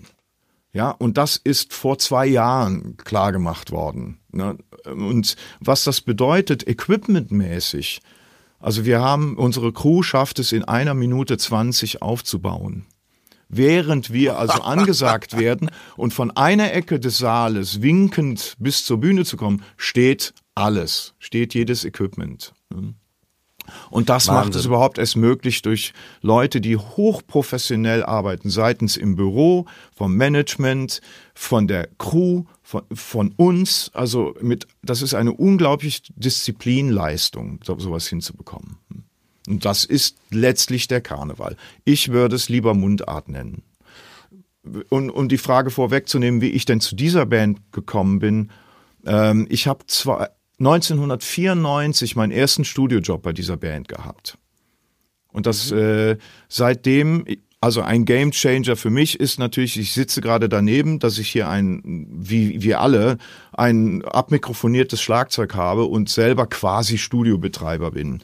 Das heißt, habe auf unglaublich vielen Platten gespielt, von denen man das gar nicht weiß, dass ich das bin und halt auch in dieser Karnevalsszene. Und ich habe schon sehr, sehr oft für die Fööss CDs bespielt und bin seit März halt wirklich tatsächlich auf der Bühne sichtbar Mitglied von denen. So ist es gekommen. Um die Bläck Fööss nochmal wirklich zu würdigen, mal ganz kurz, vielleicht wissen einige Hörerinnen und Hörer vielleicht doch nichts mit diesem Namen auch anzufangen. Wir haben ja vielleicht einige jüngere Hörerinnen und Hörer dabei. Also die Bläck Fööss sind eine der renommiertesten Kölsch-Rock-Bands, kann man eigentlich auch sagen, die Mundart singen. Gegründet 1970, also schon ein paar Jährchen am Start. Du hast es eben schon angesprochen, es gibt kein Original-Gründungsmitglied mehr in der Band, das heißt, es ist deutlich verjüngt. Und der Name, viele denken immer, es würde schwarze Füße bedeuten, nein. Das bedeutet auf Hochdeutsch die nackten Füße, the Bläck Fööss. Und das resultiert wohl, so habe ich es gelesen, aus der anfänglichen Praxis der Mitglieder der Band, barfuß aufzutreten, was so eine Eigenart war, die auch in der damals konservativen Karnevalsgesellschaft so ein bisschen für Aufsehen sorgte. Und da haben die sich ihren Namen dann halt auch schon mit dem Barfußauftreten eben, ja, einfach den Namen schon gemacht und die wurden bekannt. Und dann haben sie sich immer weiterentwickelt und wurden immer beliebter. Und 2022 sind, glaube ich, die letzten Originalmitglieder ausgestiegen, also nach wahnsinnigen 62 Jahren in dieser Band. Und ihr führt jetzt verjüngt das Vermächtnis dieser Band fort und natürlich auch mit neuen Songs. Wird auch immer wieder wahrscheinlich mal was kommen. Ihr spielt ja nicht nur die alten Hits dann, denke ich mal. Da wird auch was passieren. Aber das vielleicht mal für alle, die mit dem Namen Bläck Fööss jetzt nicht so viel anfangen konnten. Also eine kurze Einführung sozusagen. Und sehr, sehr gut gesagt, genau. Du hast den Job übernommen vom Ralf Guskosovius, der sehr lange dabei war. Du bist also in seine Fußstapfen getreten. Und ich glaube, es gibt über 50 Alben der Bläck Fööss mit über 500 Songs. Also ein wahnsinniges Repertoire. Und wenn ich richtig informiert bin, hattest du dann quasi 9 Tage Zeit, dich wirklich vorzubereiten auf den ersten Gig. Daher die Frage, also erstmal, wie bereitet man sich auf 500 Songs vor? Ich denke mal schon, es gab auch eine Setliste, du musst nicht blind alle 500 Songs vorbereiten oder vielleicht auch das, wer weiß, wir werden es gleich hören. Aber die eigentliche Herausforderung, dass du Schlagzeug spielen kannst, das wissen wir alle, aber du musstest auch die Chorstimmen lernen. Und ich glaube, das hat dir wahrscheinlich, ohne jetzt zu nahe treten zu wollen, mehr Stresspickel bereitet als der Schlagzeugjob. Sehr gut gesagt. Nochmal kurz, Bläck Fööss tatsächlich, wir werden immer angesagt als die Urmutter der kölschen Bands. Und ja, sie sind tatsächlich mitunter im Gürzenich, das nennen wir die gute Stube Kölns, das ist einer der renommierter Auftrittsorte in Köln. Mitunter hat man sie nicht reingelassen, die waren gebucht, aber kamen mit ihren langen Haaren. Und ich möchte noch mal kurz sagen, in den 70er Jahren, wenn jemand über Kragenlänge, dann war das ein Rocker, ein Beatle, ein Hippie, ein Tu-nicht-gut und so weiter. Also die wurden dann nicht reingelassen. Also da musste dann der Ordner kommen und sagen, nee, das ist schon in Ordnung, die sind hier, die treten hier gleich auf. Und dann haben die Bläck Fööss haben immer sozialkritische Texte gehabt und das ist dafür ist ja auch der Karneval da, um Witze über Obrigkeiten zu machen, über Politiker zu machen. Und die Bläck Fööss sind Ohne die Bläck Fööss würde es weder Brings noch Casalla noch Querbeat noch Cat Ballou. Die haben das tatsächlich entwickelt, dieses Ziehen durch die Häuser, schnell aufbauen, spielen mehrmals am Tag. Das haben die gemacht. So, ja, den Guss habe ich beerbt und das trug sich so ein bisschen so zu, die Band hat 3 Tage auf dem Roncalli-Platz gespielt. Das ist der Vorplatz vom Dom. Große Produktion, 7000 Leute pro Abend. Und der Guss, der hatte so ein Handproblem. Der hatte so ein Fingerproblem. Und da ich natürlich mit Pitt immer in Verbindung stand, hieß es so ein bisschen, wir müssen uns so ein bisschen was einfallen lassen, weil wenn der jetzt nach der heißen Kameraprobe sagt, mir tut die Hand so weh, ich kann das morgen nicht, dann müssen wir jemand haben, der sofort einspringt. Ich konnte selber an diesen 3 Terminen nicht und habe dann aber einen Vorschlag unterbreitet. Da habe ich gesagt, ja, pass auf, Guss, ich notiere das ganze Repertoire. Ich notiere die ganzen 3 Stunden als Jobvorschlag, ich habe das auch bezahlt bekommen, für den Fall, dass du ausfällst, dass jemand, der sehr gut lesen kann, den Job übernimmt. Das heißt, ich hatte schon mal so einen Grundstock davon, den ich mir selber erarbeitet habe. Und es ist aber immer noch so, dass abends eine Mail kommt, übrigens, wir spielen morgen auf der Sowieso-Sitzung, da wäre es doch schön, wenn wir Titel XY spielen könnten. Und ich denke, what? Oder ich habe die ersten Gigs tatsächlich mit iPad gemacht, aber eher mal, weil da so Zusatzinformationen wie meine Töne vom Chor drinstehen, das Tempo, oder welche gekürzte Form jetzt oder so Also ich habe mich schon bemüht, die Sachen zu lernen. Das mit dem Chorsingen, das hat schon sehr, sehr früh bei mir angefangen. da habe ich so ein bisschen so eine, ja, auch da, das mache ich sehr gerne. Ne, da habe ich, wie man jetzt auch gerade hört, ich laufe so ein bisschen auf der letzten Rille. Ne, aber das ist etwas, was mir koordinativ nicht so große Probleme bereitet durch Chester, durch meinen Approach zum Schlagzeugspielen per se. Und das ist wirklich eine Herausforderung. Und jetzt kommt die größte Herausforderung ist die Sprache, also Kölsch, die Mundart und den Text zu behalten. Das ist etwas, was mir die größten Probleme eigentlich bereitet. Wahnsinn. Ja. Wie können wir uns das denn vorstellen, um das unseren nicht-kölschen Zuhörern, oder die das nicht so kennen, das heißt Bacano. Das heißt, ihr habt ja nicht nur eine Backline. So wie wenn man normalerweise, wenn du mit Bobo auf Tour bist, dann hat man eine Backline und die wird aufgehört. Das heißt, ihr habt ja am Tag zum Teil bestimmt 4 Auftritte, kann das sein? Bis 9. Bis 9, okay, das ist nicht so viel.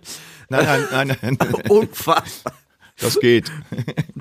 Unfassbar. Das heißt, ihr habt dann auch wie oft die Backline stehen, dass du immer, weil da kannst du dich ja gar nicht mehr drum kümmern. Das heißt, du hast wahrscheinlich einen Fahrer. Wie läuft das bei euch? 0. Wir haben eine Backline. Die wird jedes Mal auf- und abgebaut. Das ist das, was ich mit logistischer Meisterleistung seitens der Crew, wir haben 2 Busse. Wir haben einen Bandbus und einen Crewbus. Da sind 4 Leute drin. Da ist ein mobiles Drumset, also das haben wir jetzt nochmal neu konzipiert. Ich hatte vorher im Sommer mit dem Thorsten von den Fööss was entwickelt. Das hat sich aber als nicht so stabil herausgestellt. Das heißt, der Tobi, der FOH, ist jetzt nochmal hingegangen und hat nochmal mit ganz viel Gibraltar-Rohren und Rollen das Set nochmal komplett neu gemacht. Und es ist tatsächlich so, dieses Set inklusive Keyboard, inklusive Camper-Amps, Mikrofonstativen, Sendestrecken, Mischpult, iPad und so weiter. Das gibt es genau einmal und das wird jeweils raus in den raus auf die Bühne, rein in den Bus und weitergefahren aufgebaut. Wir haben noch ein zweites Setup und zwar für die Konzerte. Das ist ein deutlich größeres Drumset oder Pult, weil mehr Signale anliegen. Das wird aber dann gemütlich aufgebaut und ist deswegen eigentlich nur da für den Fall, dass wir ein Konzert und eine kurze Show spielen. Also wo man dann mal 2 Backlines braucht. Aber jetzt im Fastelovend, im Karneval, gibt es exakt eine Backline. Krass, ich hätte jetzt gedacht mindestens 2. No. Wahnsinn. Also ich hätte jetzt auch mit 2 Crews gerechnet halt irgendwie. Eine Crew nur. Wow, das ist echt... und ich ziehe meinen Hut. Also wirklich, wenn du manchmal siehst, über welche Treppen, Landungsstege von Schiffen und so weiter, also wie die Armen, die Sendereck und mit Pult oben drin, das Drumset, also die tun mir wirklich leid und dann musst du körperlich wirklich auch in Top-Verfassung sein. Und es geht natürlich nicht mit 2 Backlines, weil ja jede Veranstaltung genauso konzipiert ist. Du kannst ja nirgendwo was stehen lassen oder sagen, wir kommen schon mal früher hin und bauen schon mal auf. Nein, da ist ja dann schon Casalla oder was weiß ich. Ja. Das ist echt ein Knochenjob. Sag mal, wie lange brauchen die Crewmitglieder dann, um das hinzustellen? Dann können wir die Minuten sagen. Eine Minute 20 maximal. Unfassbar. Ja. Hammer. Also wir haben jetzt in der Lanxess Arena, da spielen wir 11 Mal. Also da gibt es auch, das ist jeweils 8000 Leute oder so. Da gibt es zum Beispiel, nur mal aus dem Nähkästchen zu plaudern, wir sind jetzt 2 Mal auf die Bühne gegangen und es war leider so, dass wir noch nicht zu hören waren, als wir auf die Bühne gingen. Und da ist jemand neben der Bühne, der sagt, der gibt dir 20 Minuten und danach musst du dich in Luft auflösen. Du kannst nicht sagen, haha, wir machen mal 2 Minuten drüber, weil da ist halt so viel Sendealarm, dass das iPad keine WLAN-Verbindung zum Pult findet. Das heißt, der FOH, der Tobi, hilft beim Aufbau, danach rennt er zum nächsten Knotenpunkt und steckt sich mit einem Ethernet-Kabel da drauf. Das heißt, wenn er nicht rechtzeitig durch die Menschen kommt, haben wir halt am Anfang 15 Sekunden Goldfisch, ne? Also wo wir nicht zu hören sind. Mit solchen Dingern muss man dann halt rechnen oder klarkommen auch. Ne? Unglaublich, ich bin gerade sehr sprachlos. Hammer. Lass uns doch mal jetzt so ein bisschen von den Bläck Fööss, um so ein bisschen das Ganze auch abzuschließen. Du bist selber ein sehr renommierter Dozent und Lehrer. Und vielleicht so ein bisschen mal, jetzt gehen wir mal ein bisschen schlagzeugspezifisch, weil wir sind ja ein Schlagzeug-Podcast. Wie hältst du dich fit? Gibt es eine Warm-up-Routine, dass du uns vielleicht auch so ein bisschen mit auf den Weg geben kannst, wo du sagst, ey, das ist so ein Sticking, check das. Also jetzt möchte ich so ein bisschen schlagzeug-nerdisch rangehen, weil jetzt haben wir das Ganze so, weil du musst ja auch fit bleiben. Ich glaube, einerseits, klar, wir spielen, ich kann das immer nur von mir sagen, das heißt, es gibt dann immer mal so Schüler, die sagen, kannst du mal das von Slipknot spielen oder kannst du mal dies, wo ich sage, ey, ich würde das gerne können, aber mein Job ist es, Songs zu können und ich kann nicht bei einer Band sagen, ich kann jetzt ein total geiles Slipknot Double Bass Drum Dings da hinlegen, aber ich kann die Songs nicht. Also bei mir ist das, ist bei dir wahrscheinlich auch ähnlich. Ich würde mich gerne mit anderen Sachen beschäftigen, aber habt nicht die Zeit dafür oder wie sieht das, hast du da vielleicht was was du mit uns auf den Weg geben kannst? Ich habe die Frage jetzt auf zwei Ebenen verstanden. Genau, auf zwei. Das eine ist tatsächlich das, dass mich die Studenten ganz schön auf den Zehenspitzen halten. Weil du musst vorstellen, wenn du 9 Studenten hast aus unterschiedlichen Genres, ich gebe auch BassistInnen Unterricht, also im Rahmen des Hauptfach Plus, da sind dann Leute, die wollen mit mir spielen oder wollen wissen, wie sie wollen ein bisschen Schlagzeug spielen vielleicht oder wollen sehen, wie sie an ihrem Instrument vielleicht besser werden auf der rhythmischen Ebene. Und ich werde natürlich pro Unterrichtstag tatsächlich mit Sachen konfrontiert, die Studentinnen als Problem darstellen. Guck mal hier, ich habe hier eine, weiß ich nicht, Robert Glasper-Nummer. Wie ist denn hier die Time Signature? Und dann musst du halt irgendwie echt am Start sein und sagen, also ich denke, das ist so und so. Ne? Also ich liebe das wirklich, dass man on the fly wirklich sehr, sehr spontan Probleme erkennen und dann halt auch auf der didaktischen Ebene lösen muss. Es nutzt ja keinem, wenn ich was sage, Glasper ist gerade nicht so mein Ding. Dann muss ich halt sehen, wie ich das erarbeite und konzeptionell für mich in mein Curriculum sozusagen aufnehme. Und das andere, ich habe großen Respekt vor meinen Mitmenschen. Das ist meine Frau oder das ist auch eine Band im Bus. Das heißt, bei mir siehst du nicht auf einem Pad irgendwo spielen, wenn andere Menschen um mich herum sind. Das finde ich respektlos, ehrlich gesagt. Ich mache ab und an mal dieses Jojo Meyer Klatschen-Ding da, also mit den 8x100, diese Gebetsklatschhände sozusagen. Und was ich mache, ist so koordinative Dinge. Ich weiß es nicht, sagen wir mal eine 3-2 klatschen oder Grooves spielen, während ich was anderes dazu singe. Also ich sehe eher zu, dass ich mental mich von dem Alltag loslöse, von der Fahrt wohin oder vom Unterricht in das Spielen. Also es ist weniger, ich versuche mich eher mental aufzuwärmen oder zu fokussieren, als rein physisch. Ich muss auch ehrlich sagen, aus meiner Zeit, wo ich dann doch noch eher physisch mich warm gemacht habe, tendiere ich so ein bisschen dazu zum Overplaying. Das heißt, man ist so, yeah, heute läuft's aber gut, ich bin so warm und plötzlich spielt man vielleicht so Dinge, die gehören eigentlich ehrlich gesagt jetzt gerade nicht in den Song. Das ist so was für die Schüler, hat man glaube ich früher mal gesagt, ne? Den hast du nicht für den Song gespielt, sondern für die Drama im Publikum. Ja, und das versuche ich ehrlich gesagt eher zu vermeiden. Ja. Was ist denn so die wichtigste oder eine der wichtigsten Informationen, die du deinen Studentinnen und Studenten, deinen Schülerinnen und Schülern mitgeben möchtest auf dem Weg als Musikerin oder Musiker? Das habe ich gerade nicht verstanden. Die wichtigste was? Die wichtige Information und das, was dir am wichtigsten ist, was du den Menschen mitgeben möchtest auf ihrem Weg. Seid friedlich. Ja, seid friedlich und seid höflich, wirklich. Also gerade in den jetzigen Zeiten. Das nicht nur jetzt über die Weltpolitik, sondern auch aber über Social Media oder, also ich bin ehrlich gesagt, wir haben ein solches Geschenk irgendwie mit dem, was wir machen, Und ich bin manchmal so ein bisschen erschüttert, wenn ich das auch so leicht mitkriege, wie in den Hochschulen so Konkurrenz gehandhabt wird, wie vielleicht gemobbt wird, wie man sich genötigt fühlt zu kommentieren auf YouTube.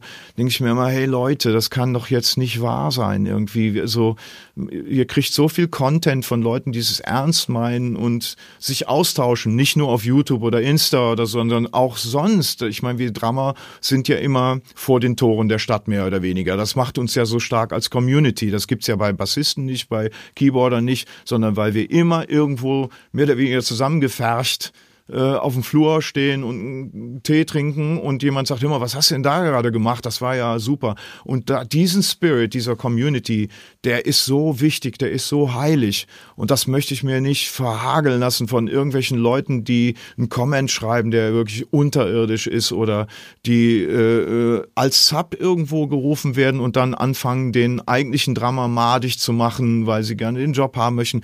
Die anfangen, für umsonst zu spielen, nur um Preise zu unterbieten, was weiß ich, was es da alles noch geben kann. Ich möchte jetzt die Zukunft nicht so schwarz sehen, aber das ist so ein Advice neben dem, macht euren Job, seid pünktlich und seid gut vorbereitet, seid freundlich zueinander und lasst andere Leute in Ruhe. Ja. Habe ich es richtig gelesen, dass du auch ein Lebensmotto hast, das mit Judo zu tun hat? Das habe ich irgendwo mal in der Vorbereitung gelesen. Mit Yoga, meinst du? Mit Judo. Es ist wie im Judo, nie an den Sieg glauben.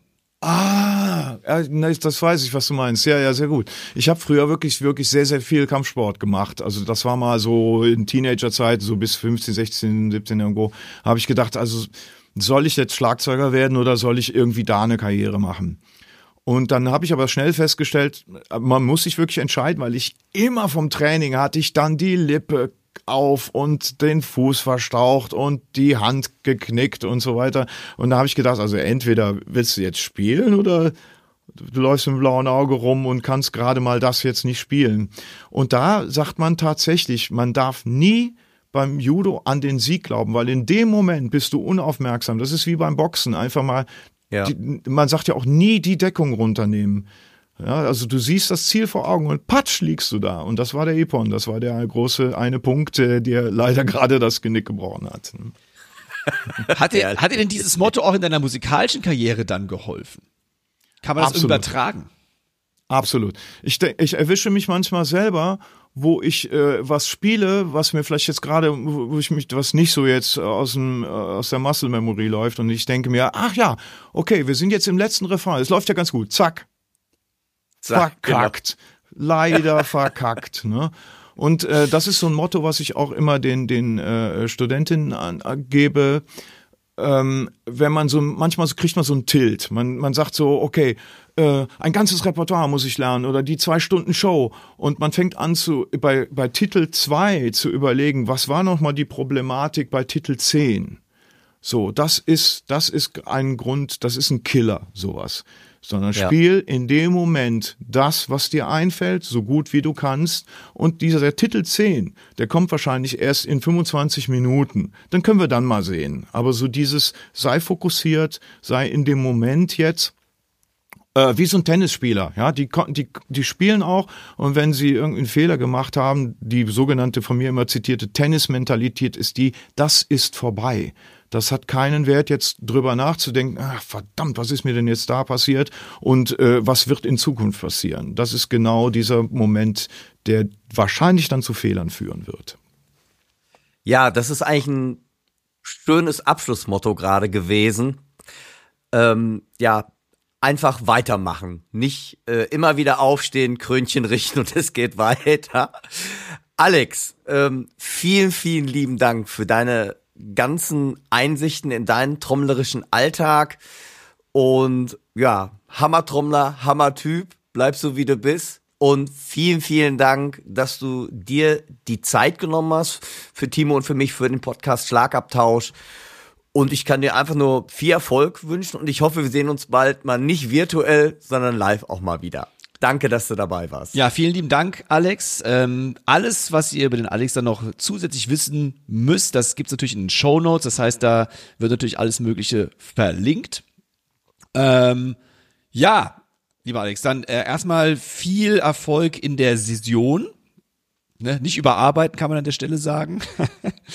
Und dann entlasse ich dich mit einem fröhlichen Alaf und hoffe auf bald.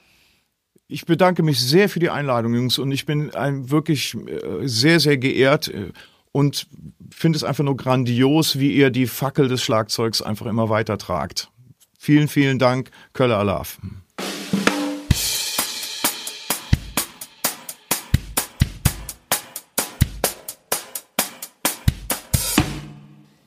Liebe Hörerinnen und Hörer, schon mal vielen Dank für eure Geduld an dieser Stelle. Es war doch heute wieder sehr ausführlich, aber wie ich finde auch wieder sehr spannend. Also für mich auf jeden Fall. Ich freue mich immer total. Ich kann immer hier viele Dinge lernen und erfahre viele interessante Sachen. Aber bevor wir euch hier entlassen, möchten wir natürlich wie üblich unsere Chefkoch-Empfehlungen der Woche loswerden. Und heute lautet das Motto, da der Dirk sich auf seinen Hintern gesetzt hat, möchte ich ihm als kleines Trostpflaster den Vortritt lassen. Oh, das ist selten.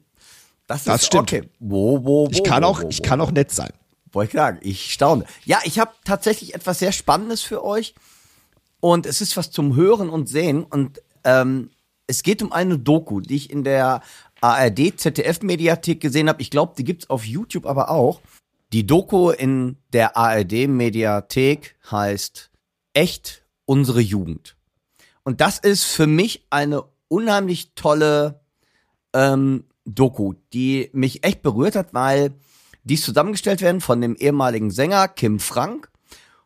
Und ich habe vor kurzem auch die Doku von Robbie Williams gesehen und die fand ich, wow, doch ganz schön glatt gebügelt, fand ich interessant, aber ich fand sie glatt gebügelt, wenn ich ehrlich bin. Und bei Echt ist es so, die haben früher die Anfänge bis zu ihrer Trennung komplett immer mit so einer VHS-Kamera mal aufgenommen.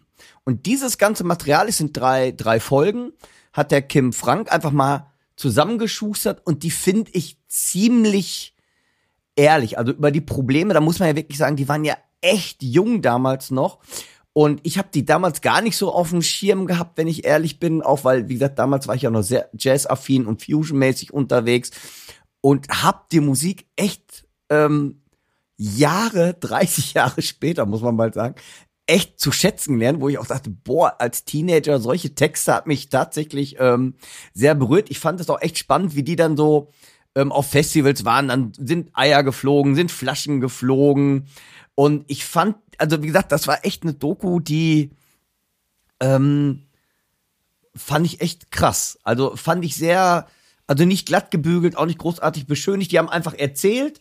Und ich fand das, wenn so über diesen Alltag auch von einer Teenie-Band jetzt zu einer Erwachsenen-Band, die haben sich ja dann getrennt und jeder geht so seinen eigenen Weg und haben sich selber erst seit vielen, vielen Jahren, glaube ich, auch wiedergesehen. Das, also zumindest kam es, wenn es geschauspielert war, haben sie es super gemacht. Es kam für mich super rüber.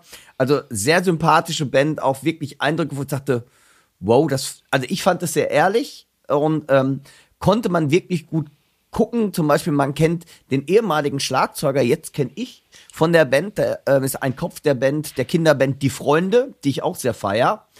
Und ja, ich fand es eine tolle Doku und die möchte ich euch echt ans Herz lesen, die kann man gut weggucken. Ich fand das unheimlich interessant, gerade so diesen Musikeralltag oder auch wie man von Teenager zum Erwachsenen, fand ich echt interessant, auch mit Alkohol und die haben das recht ungeschönt dargestellt. Ist absolut meine Empfehlung der Woche, da mal, also auch wenn man die Musik oder so gar nicht, ich konnte da früher auch, muss ich auch ganz ehrlich sagen, gar nicht so richtig mit anfangen. Klar, der Name war mir bekannt, das waren ja damals dann auch irgendwann Superstars, aber auch wie das dann alles so ein bisschen bröckelte, wie sie überhaupt da hingekommen sind. Tolle Doku, möchte ich euch ans Herz legen. Ja, fand ich, ja, hat mich berührt, fand ich interessant, super, ja. Du hast gesagt, in der ARD-Mediathek, richtig? Ja, genau. Da ist es mir nicht... Jetzt, wo du es sagst, mir letztens auch begegnet, als ich die da durchgeschaut habe in der ARD-Mediathek. Ja, ich habe es nicht geguckt, aber jetzt werde ich es auf alle Fälle machen. Also unbedingt, weil es ist echt wirklich von den Teenie-Tagen, wo ich dann natürlich, weil das ja auch eigentlich unsere, also so in den 80ern, 90ern irgendwie, wo das alles so anfing, das fand ich echt schon interessant. Also ich fand's wirklich spannend, also gut erzählt, also sehr ungeschönt, zwischendurch waren so Interviews, wie sie heute aussehen, wie der Kim Frank dann früher quasi und wie die dann so bei Viva und so waren, aber man merkte auch dann schon, okay, da kriselt's jetzt gerade. Ich fand's eine spannende Doku und möchte ich euch echt ans Herz legen. Ich fand's wirklich interessant. Und jetzt weiß ich auch, woher ich das eine Mitglied von Die Freunde vom Gesicht her kenne. Genau.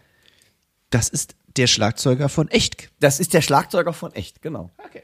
Cool, auch wieder schon mal jetzt was gelernt, ohne die Doku geguckt zu haben. Sehr gut. Was hast du denn? Was kredenzt du uns denn heute, Timo?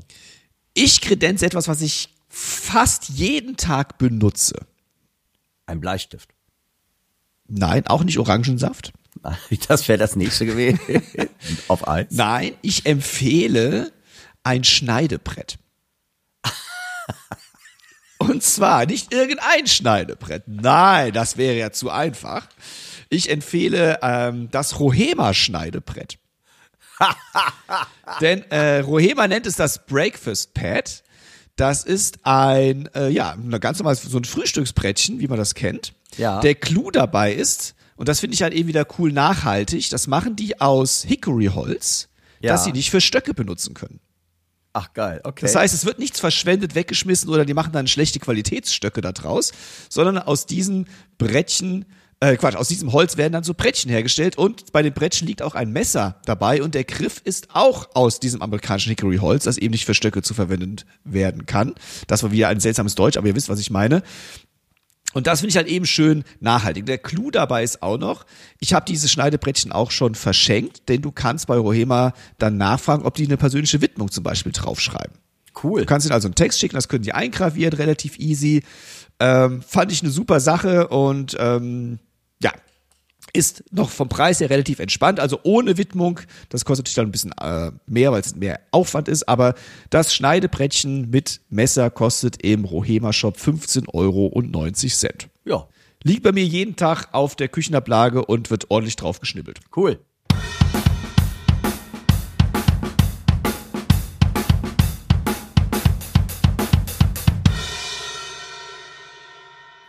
Das war der 80. Schlagabtausch. Wir haben wieder in Thomas Gottschalk-Manier etwas überzogen. Die nachfolgenden Podcasts verzögern sich um circa 3 Stunden. Aber mein Gott, wenn es wichtig ist, ist es halt wichtig, oder? Da muss man einfach die Zeit auch mal sich gönnen. Also vielen lieben Dank fürs Zuhören. Doch, ich habe richtig gesagt. Vielen lieben Dank fürs Zuhören. Ja, ich bin ja schon wieder total verwirrt. Danke, dass ihr uns die Treue gehalten habt, jetzt wo wir auch, der Dirk und ich, komplett selbstständig unterwegs sind. Bitte macht das auch weiter und auch verbreitet den Podcast auf allen Plattformen, die irgendwie gehen. Sagt's weiter, schickt ihn, teilt ihn auf WhatsApp oder wo auch immer. Das geht nämlich auch, dass alle eure Kontakte sehen, ey, da ist ja ein total geiler Schlagzeug-Podcast am Start.